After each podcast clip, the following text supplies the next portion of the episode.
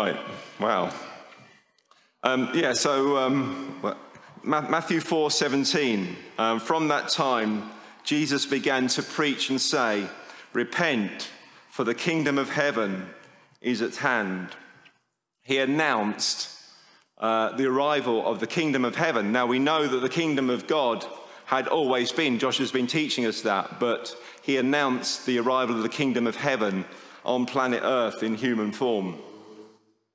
And as he began to uh, undertake his ministry, his public ministry, uh, from the age of about 30, uh, this is how he began to explain uh, and teach what the kingdom of heaven is like. And we have this record of what is expected of those who become followers, who become disciples, uh, is uh, obviously the word that we're increasingly familiar with if we weren't already. And as you, I trust, have, have read through the passages, as we've studied them together and looked at them together, you might have spotted that there is um, some repeating phrases, some themes um, throughout. So he talks regularly about the kingdom of heaven. He talks about your Father in heaven and he talks about a reward in heaven. And I would suggest the nature of the rewards is what is presented at the beginning of chapter 5. So, blessed are the poor in spirit, for theirs is the kingdom of heaven. That's the reward. Blessed are those who mourn, for they shall be comforted. That's the reward. So, it all links back to that. So, when you see the reward in heaven, I would suggest that takes you back to those, those, uh, those um, uh, blessings, if you like. Um, blessed are those who and, hunger and thirst for righteousness, for they shall be filled. So we see those phrases, and uh, Josh, as I say, has given us a fresh insight of those. If you missed that, then that's all available to watch on, on the Bethel or website. And also, we have understood that Jesus' teaching, um, both then and now, is countercultural. It remains countercultural. It was countercultural then, it's countercultural now. It's subversive, it's revolutionary, in a good way, of course. And much of it, I would suggest, can be characterized by don't be like that, be like this. And because some of the don't be like that um, is linked to uh, some of the, the, uh, the passages or, or, verses that are taken from the Old Testament or linked to the Old Testament, we can be mistakenly thinking that Jesus is actually throwing out the Old Covenant to bring in the New Covenant or bringing out, throwing out the, the old teaching, if you like. But it's quite clear uh, because Jesus say he, said he came to fulfill the law and the prophets that he wasn't overthrowing that. He wasn't uh, if you like, um, throwing that out. But in fact, he came to fulfill.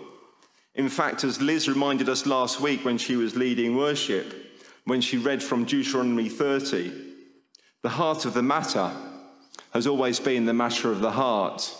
It was never about outward observance, it was never about ritual, it was always about what the heart was like. Um, Deuteronomy uh, um, uh, 30, verse 14. If I just quickly turn to that, just to um, just to illustrate what I, I, was, in case you weren't with us last week when, when Liz read that passage. So Deuteronomy 30. Bear with me, I'll get there. Deuteronomy 30, verse 14. And this is quoted by Paul in Romans 10, verse 8. But the word is very near you, in your mouth and in your heart, that you may do it. That was true then. That was true in first century Palestine. That is true now. It remains the case. And yet, in first century Palestine, when Jesus began his ministry, what had intended to be a matter of the heart had become um, a set of um, ritual and rules, a matter of outward piety. And that is what the, these people um, that Jesus was teaching observed. That's what they saw. That's what they saw from the religious rulers of their day. So, as I say, this Sunday, uh, me and for next Sunday, Gareth, we're going to be looking at the subject of prayer. We're going to do a slight jump from where Josh finished uh, last week. Uh, and although I'll read it, we won't be actually studying chapter 6, uh, verses 1 to 4. Uh, but I'm going to read that passage in a moment. And we're, we're going to read through to about verse 13. But we're going to be looking, the subject for this morning is the Lord's Prayer. Or perhaps, as you'll see, it should be called the disciples' prayer.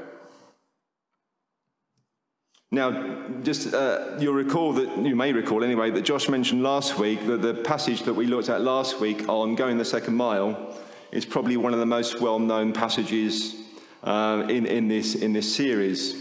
But I would suggest this one kind of trumps it because everybody throughout the UK, by and large, I would suggest at some time, or uh, whether it's at school or wherever, has encountered the Lord's Prayer and will have said it or recited it in some situation, um, whether uh, they, they meant the words they were saying or not. Um, so, what I would say is we're going to look at some very familiar words, but don't switch off um, stay with me, and hopefully, uh, this morning you'll, you'll, gain some fresh uh, insight and understanding that the Lord will speak to you this morning as, as, as we. As, as, as, we look at this passage. So let's, let's pray. Let's um, commit this time to the Lord, and then I'll, I'll read the passage. Father God, as we look at these familiar words this morning, as we look at words that um, we may have recited um, from, from when we were just uh, mere babes or toddlers. Father God, I just pray, Lord, that you will just help us to understand what you are wanting to communicate to us this morning. Father God, through um, perhaps the inadequacies of the, uh, of, of the words that I speak, Father God, I just pray, Lord, that you will just communicate something fresh from yourself um, to each one of us, I pray. So, Lord, be with us this morning, I pray this in your name. Amen. Okay. So let's read Matthew 6. I'm going to read from the New King James Version. Um, probably have on the screen uh, in, in, the uh, uh, NIV, but it, it, it's, it's, the same, it's the same in, in essence. So it's chapter 6, verse 1. Take heed that you do not do your charitable deeds before men to be seen by them. Otherwise, you have no reward from your Father in heaven. Therefore, when you do a charitable deed, do not sound a trumpet before you, as the hypocrites do in the synagogues and in the streets, that they may have glory from men. Assuredly, I say to you, they have their reward. But when you do a charitable deed, do not let your left hand know what your right hand is doing, that your charitable deed may be in secret and your Father, who sees in secret, will himself reward you openly. And when you pray, you shall not be like the hypocrites, for they love to pray standing in the synagogues and on the corners of the streets, that they may be seen by men. Assuredly, I say to you, they have the reward. But you, when you pray, go into your room, and when you have shut your door, pray to your Father who is in the secret place and your Father, who sees in secret, will reward you openly. And when you pray, do not use vain repetitions as the heathen do, for they think they will be heard for their many words. Therefore, do not be like them, for your Father knows the things you have need of before you ask Him. In this manner, therefore, pray Our Father in heaven, hallowed be thy, your name. Your kingdom come, your will be done on earth as it is in heaven. Give us this day our daily bread, and forgive us our debts as we forgive our debtors. And do not lead us into temptation, but deliver us from the evil one. And then New King James Version goes on to say, uh, For yours is the kingdom and the power and the glory forever. Amen. Okay. So, as I say this morning, we'll be focusing on verses essentially 5 to 10. So, Jesus' teaching leading up to the Lord's Prayer and the first part of the Lord's Prayer. As you read, as you followed as I was reading, did you see the pattern I was alluding to just a few moments ago? We had the, in, in both um, 6 1 to 4 and in 5 to 9, we had the don't be like that, be like this. He talked about your Father in heaven and he talked about reward in heaven or reward from your Father. So that pattern was present in, in, in both the, the, the passage on charitable giving and in the passage about prayer leading up to the Lord's Prayer itself. I would suggest that because of teaching or the culture we've grown up in, we might struggle to associate being a follower of Jesus with reward. We might think in terms of it's all about sacrificial giving. And uh, of course, there is sacrificial giving. We might always think in terms of putting others first, and we are required to put others first. We are called to take up our cross. And yet, Jesus is quite clear here that there is a reward for those who follow Jesus. And it reminds me, uh, when we think about that, of the passage in Hebrews about faith. In Hebrews 11:6 it says I won't try and quote it because I'll probably get it slightly wrong. But without faith it is impossible to please him that is God. For he who comes to God must believe that he is and that he is a rewarder of those who diligently seek him. So, the characteristics of the key in being follower of Jesus is that we obviously must believe that he exists, and Josh has been reminding us and asking that challenging question um, about the nature of belief, but also the element of reward is there. He rewards those who diligently seek him. Are you diligently seeking the Lord this morning and in your life? And if you are, what sort of reward motivates you? We're all motivated by reward, we know that. Um, in some shape or form, whether we admit it or not, we are motivated by reward. But what sort of reward motivates you? Is it earthly reward? Is it recognition by others? Is it praise from those we socialize with or work with? Maybe in today's world, we're rewarded by social media recognition, and as, long, uh, as we keep using our phone, we're counting likes and things like that because that's our sense of reward. As I've already just mentioned, the verse in Hebrews takes us back to the questions that Josh has been posing after the, over the last couple of weeks. Do you believe that God exists? God is real? Do you know him? It's not just believing in, in the existence of God, but it's also having an awareness and appreciation for and knowing God as your Lord and Savior. And what does that mean? Do you know Him? Well, we'll unpack that perhaps a little bit more as we, as we go.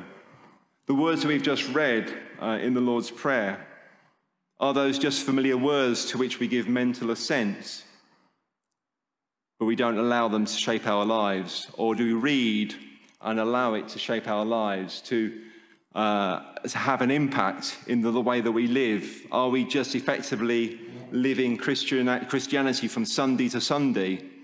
Or are we shaping our Monday to Saturday around uh, that which we understand and believe? So, to say this morning, we're going to be looking at prayer. Now, prayer was not a new concept to those who heard Jesus that day, the, the, if you like, the real hearers, the people that were present on that hillside. Prayer for many of them, and certainly for the devout Jew, was an integral part of their daily routine, although I would suggest in a somewhat liturgical sense. We've heard again recently um, about the Shema. I remember Josh, when we were over the road in the park, uh, was teaching us about the Shema, which is taken from Deuteronomy, uh, but also some other passages as well, um, and, and, put together to create that prayer. And that, that prayer um, was prayed morning and evening. In addition to that, the devout Jew would pray three specific times in the day. So he had his Shema morning and evening, got up to the Shema, went to bed to the Shema. But also he prayed, this is the devout Jew, three specific times of the day 9 a.m., or as they would know it as the third hour, the sixth hour, 12 noon, and the ninth hour at 3 p.m. And you may recall uh, in, in uh, the early part of Acts, uh, Peter, uh, when he encountered um, the, the, the beggar at the gate of the temple, was going up at the hour of prayer. That was the 3 p.m. prayer. And the devout Jew, those three times of the day, wouldn't just pray one prayer, believe it or not, they would pray 18 prayers. 18 prayers three times a day. Not that they were necessarily long prayers, they had varying lengths, but they would pray those prayers three times a day. And I'm going to give you some examples um, uh, of, of what that prayer looked like.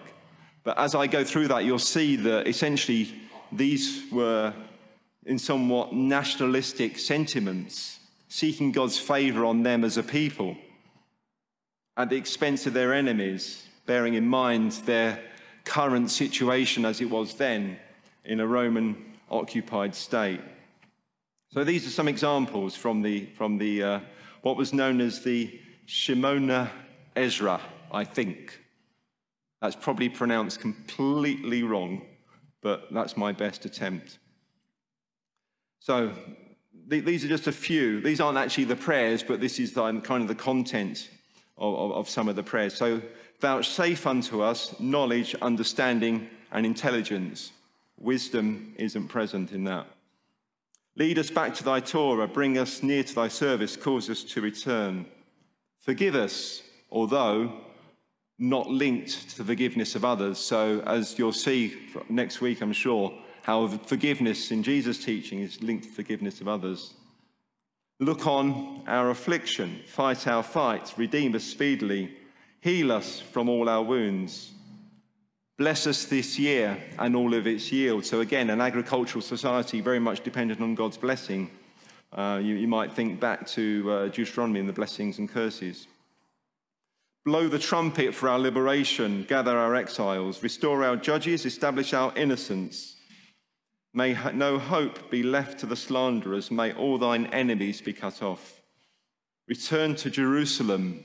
Build her speedily. Their, their um, adherence to God, uh, Jehovah, was based around the, the, the, the temple cult, the, the, worship through the temple. And, and Jerusalem is the center of that. And as you will be aware, just from time to time watching the news, that situation hasn't changed um, even today. Cause the horn of David to sprout and bring victorious salvation, and, and, and so on. That, that just gives you a little bit of a. Three times a day, they were, they were praying this liturgical prayer or set of prayers. And because it was at three times in the day, the Jew, the devout Jew, if he wasn't able to be in the temple, was expected to basically just stop whatever he was doing and recite these prayers. And I would suggest that gave the opportunity for those so minded to actually plan where that might happen.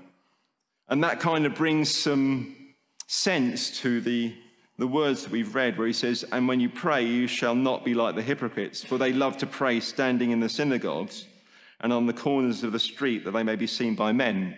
So, three o'clock in the afternoon, you're out doing your shopping, you're in Coventry Town Centre, oh, three o'clock, and then you adopt a position of prayer right in the middle, uh, head bowed, hands raised, uh, palms upwards, that sort of thing, and recite the prayers. And that's the, the, the, the sense of the hypocrisy of it. That it wasn't to God at all. It was about, look at me, I'm a devout Jew. But Jesus doesn't only tackle the hypocritical practices of the Jewish religious hierarchy, he also exposes the futility of the pagans. Um, I think in, in the New King James Version it has the word heathen you would have read pagans. Uh, that the word essentially meant the non Jew. So those who are Gentiles, those who are heathen, those um, from, from other cultures. So the sense there is that it wasn't only that the Jews who prayed, but in fact all cultures prayed. And, and that was very much so at that time. There was a general sense that there was a supreme being somewhere. The sense of an atheistic uh, mentality didn't really exist at that time. And they all prayed for uh, whether was appeasing um, the bad God or the good God or what have you, the agricultural God, the fertility God, they were praying for something and they would speak long winded prayers in the hope that that would favor or bring favor and, and, and reward. And uh, within the Bible, perhaps you might be reminded of um, the passage in, in uh, 1 Kings uh, when Elijah was taunting the prophets of Baal as they prayed all morning for God, well, their God to bring fire. They prayed empty praises on and on and on in vain. And of course, uh, Jesus' first hearers probably would have been aware of um, how the, the emperor or, of, of Rome would have been addressed. And again, I mean, I probably could have quoted that, but that would have taken me over the hour. So I, am sparing you that. But um, the long salutations given to the Roman Empire emperors, who were given an almost uh, godlike status. Um, and so everybody at that time would have been praying for some kind of favorable outcome or change or, or maintaining a, a, a favorable situation in their life, whether in fertility, agriculture, success in battle, success in business, safety in travel. And perhaps I would suggest, in some ways, things aren't so very different today. People are still seeking favor, people are still seeking um, blessing in, on their lives, and they will go to various places, to various situations um, to, to, to, to, get that um, in, in, perhaps a, a, new age setting, perhaps, but certainly in our atheistic, uh, Western materialistic culture, perhaps, I say, things are not so very different. So, prayer, in one sense, is not unique to Christians. Most, most, if not all religions, engage in some sort of prayer to some sort of greater power, some with specific times, specific liturgy at set hours of the day. The, the, the Muslim, I would suggest, would fall into that category. And some adopt a meditative approach as they try to seek some kind of uh, sense of karma or, or, or sorry, or, or oneness um, with a deity. And even as Christians, prayer can be a challenging subject, can't it? Um, I'm very much aware that sometimes we're, we're in a situation where we're sort of all chatting away and then, right, let's stop and let's pray now, and then there's silence, as because it, it, it's not so easy for us, uh, perhaps, to pray. Josh recalled last week growing up in an environment where he's told to read your Bible and pray, but not really shown how to do it. So, what is, what is prayer? That's one of the questions I'm asking this morning. What is prayer? Is it asking God for something that you want and then becoming disillusioned when your request doesn't appear to be answered? Did you grow up or are you growing up in, in a cultural setting where some form of liturgical prayer was used maybe as some form of appeasement of a remote, distant supreme being? Or that's maybe how it seemed. Or have you experience of attending prayer meetings where long, elaborate prayers were seen as good prayers to emulate?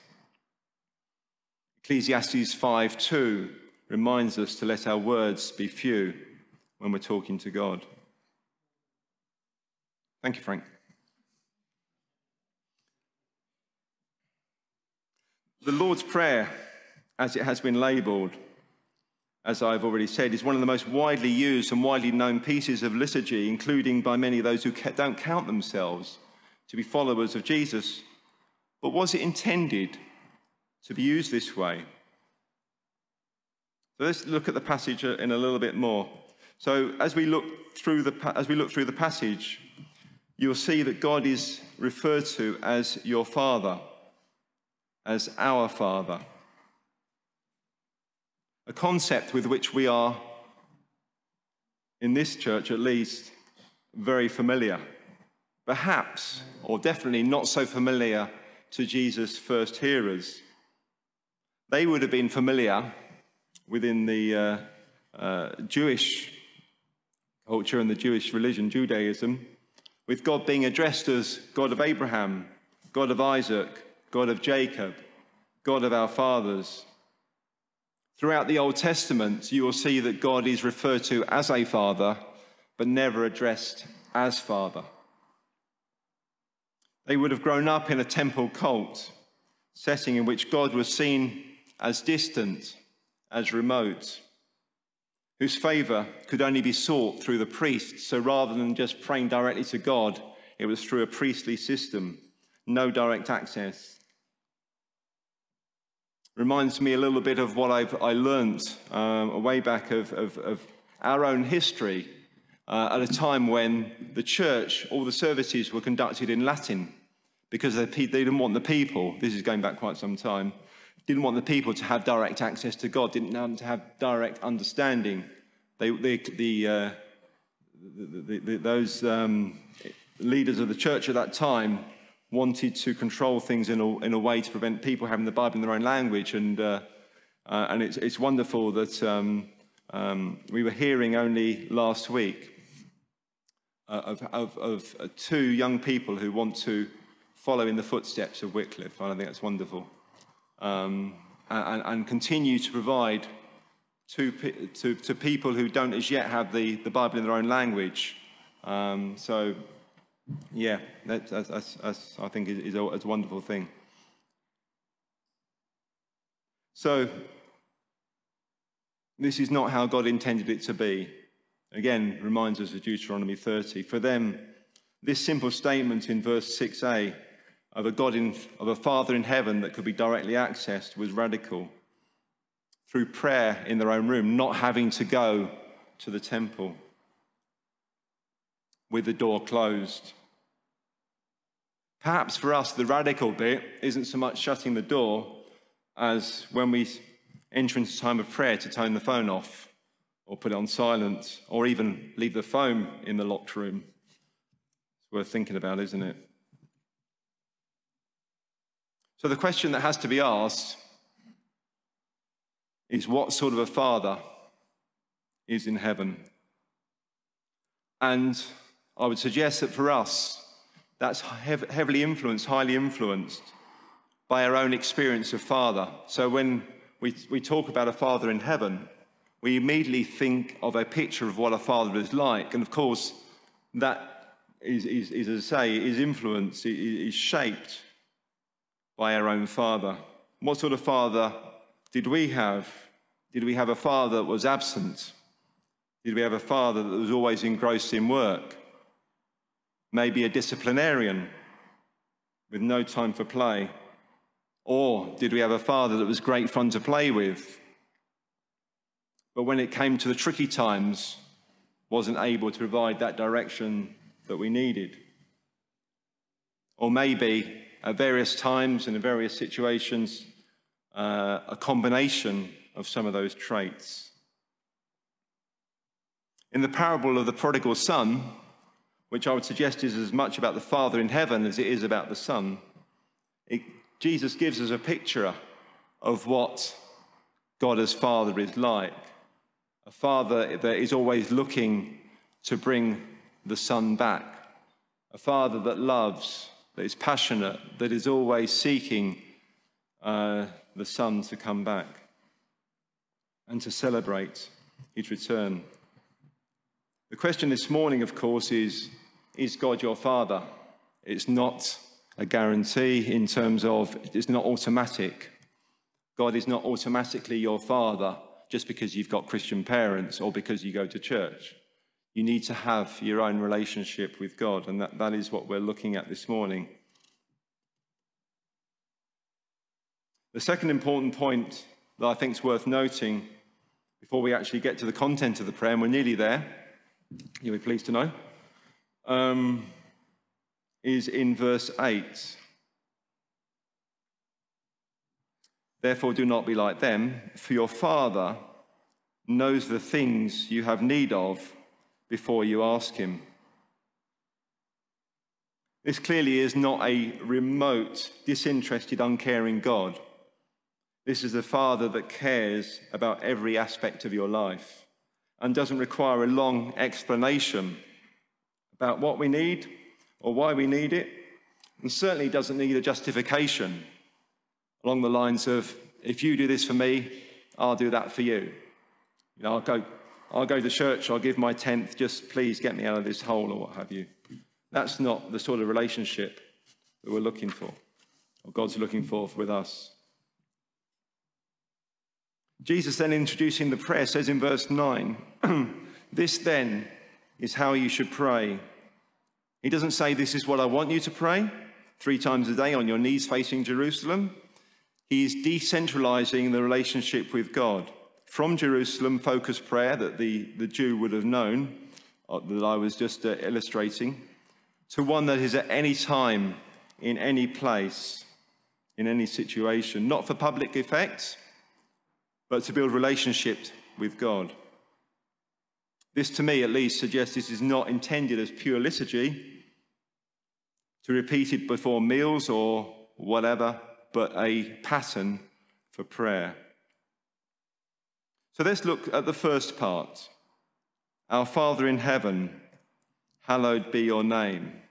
Your kingdom come, your will be done on earth as it is in heaven. Next week, Gareth will look at the, the us phrases, if you like. So I've just been looking at the, uh, you, your phrase, the, the, phrases are centered around God, using uh, adjectives like you or your and you. And next week it'll be about us and we. And as we look to those, they're effectively fall into two uh, two elements, if you like. Our Father in heaven, hallowed be your name, followed by your kingdom come, your will be done on earth as it is in heaven. Often in Hebrew thought, a first thought is often balanced by a second, or in other situations, is amplified by a second. I think we have them both here. So, firstly, we read, Our Father in heaven, hallowed be your name. The first stanza tells of a God that, although unseen in heaven, is approached. He's our Father. We can directly communicate with Him. He's interested in us, He cares for us. The word translated Father is one that is the same as used for a parent.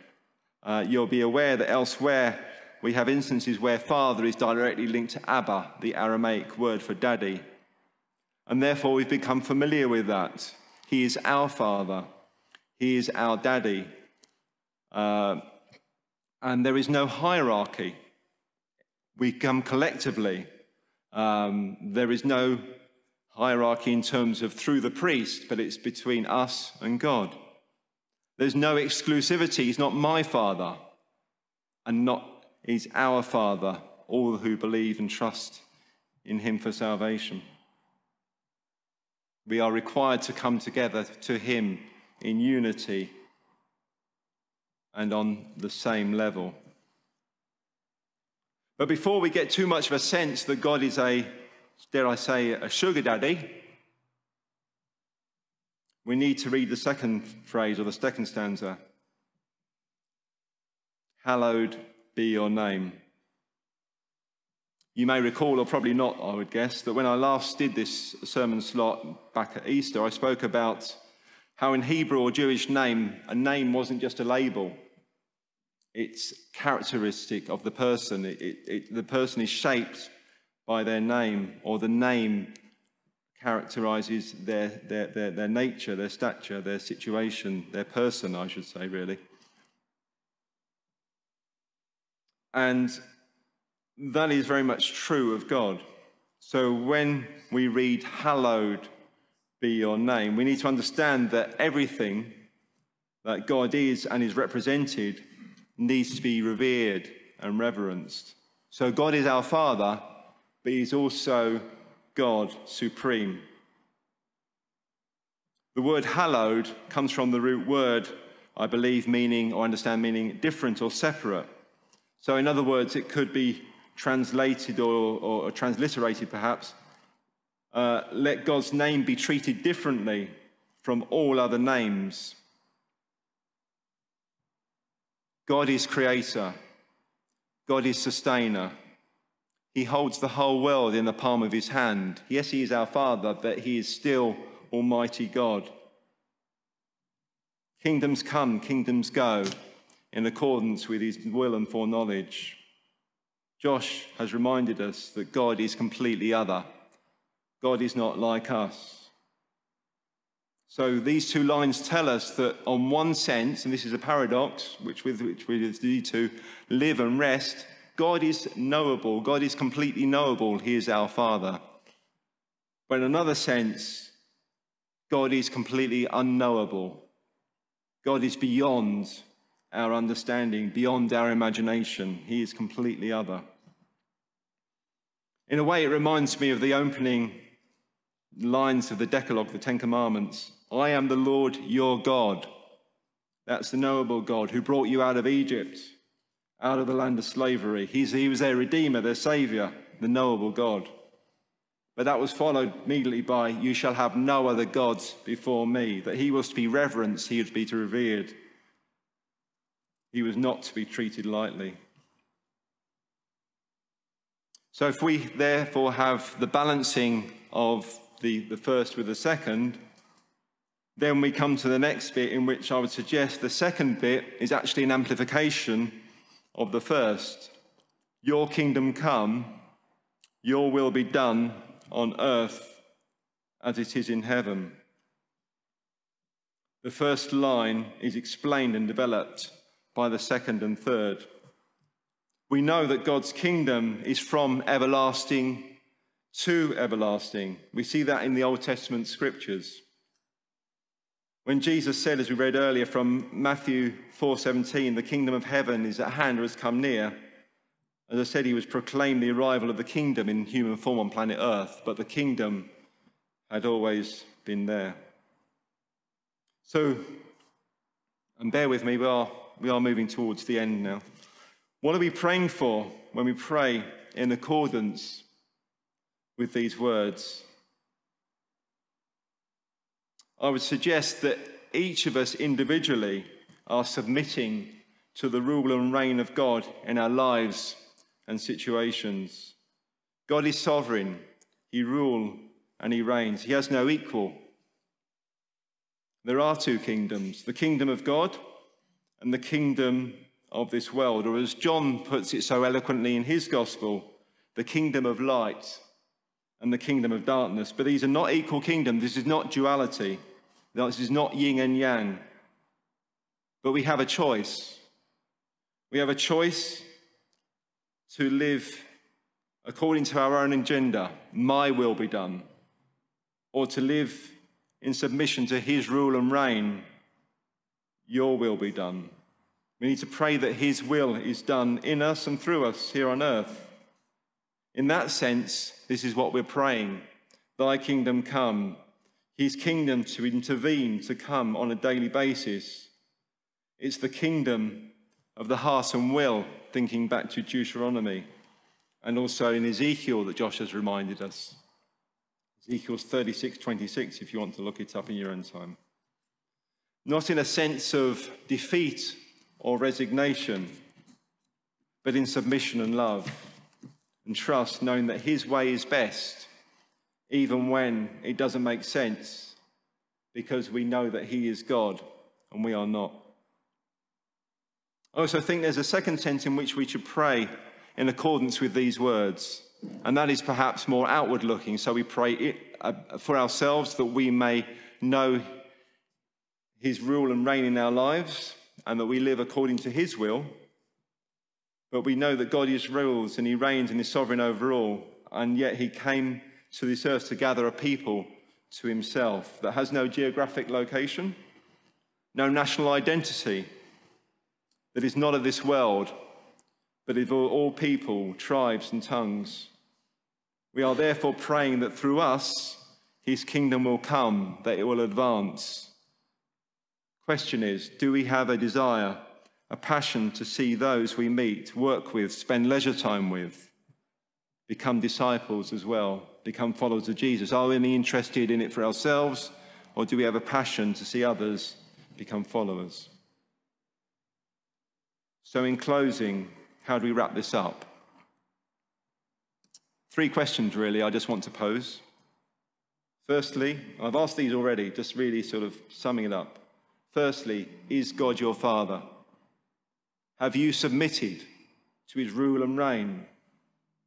Not, as I said earlier, in defeat and resignation, but in love and trust of his will as your Lord, as your Saviour, as your Redeemer. That's question number one to think about. Question number two Do you spend time in prayer with him on your own with the door closed or all distractions switched off, or with others. Not to demonstrate what you know, or how many words and phrases or clever theology you can come up with to describe God, but simply to spend time in His presence, getting to know Him and His will for your life.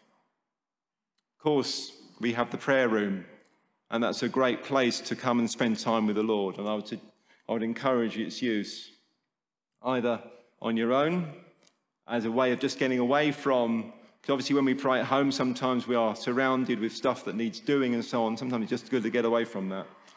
And, and, and therefore, the prayer room can be very helpful in just spending time that uh, is is, is, is uh, with God and without distraction.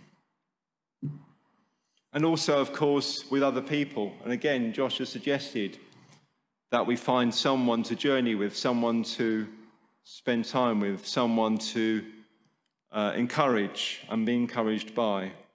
And again, it's probably worth thinking about that. And the third and final question is Do you desire to see the advancement of his kingdom in your life and situation? Whatever and whatever that may be. Do you pray for and desire to see him work through you to bring others into his kingdom and become disciples and followers of Jesus. Let's pray.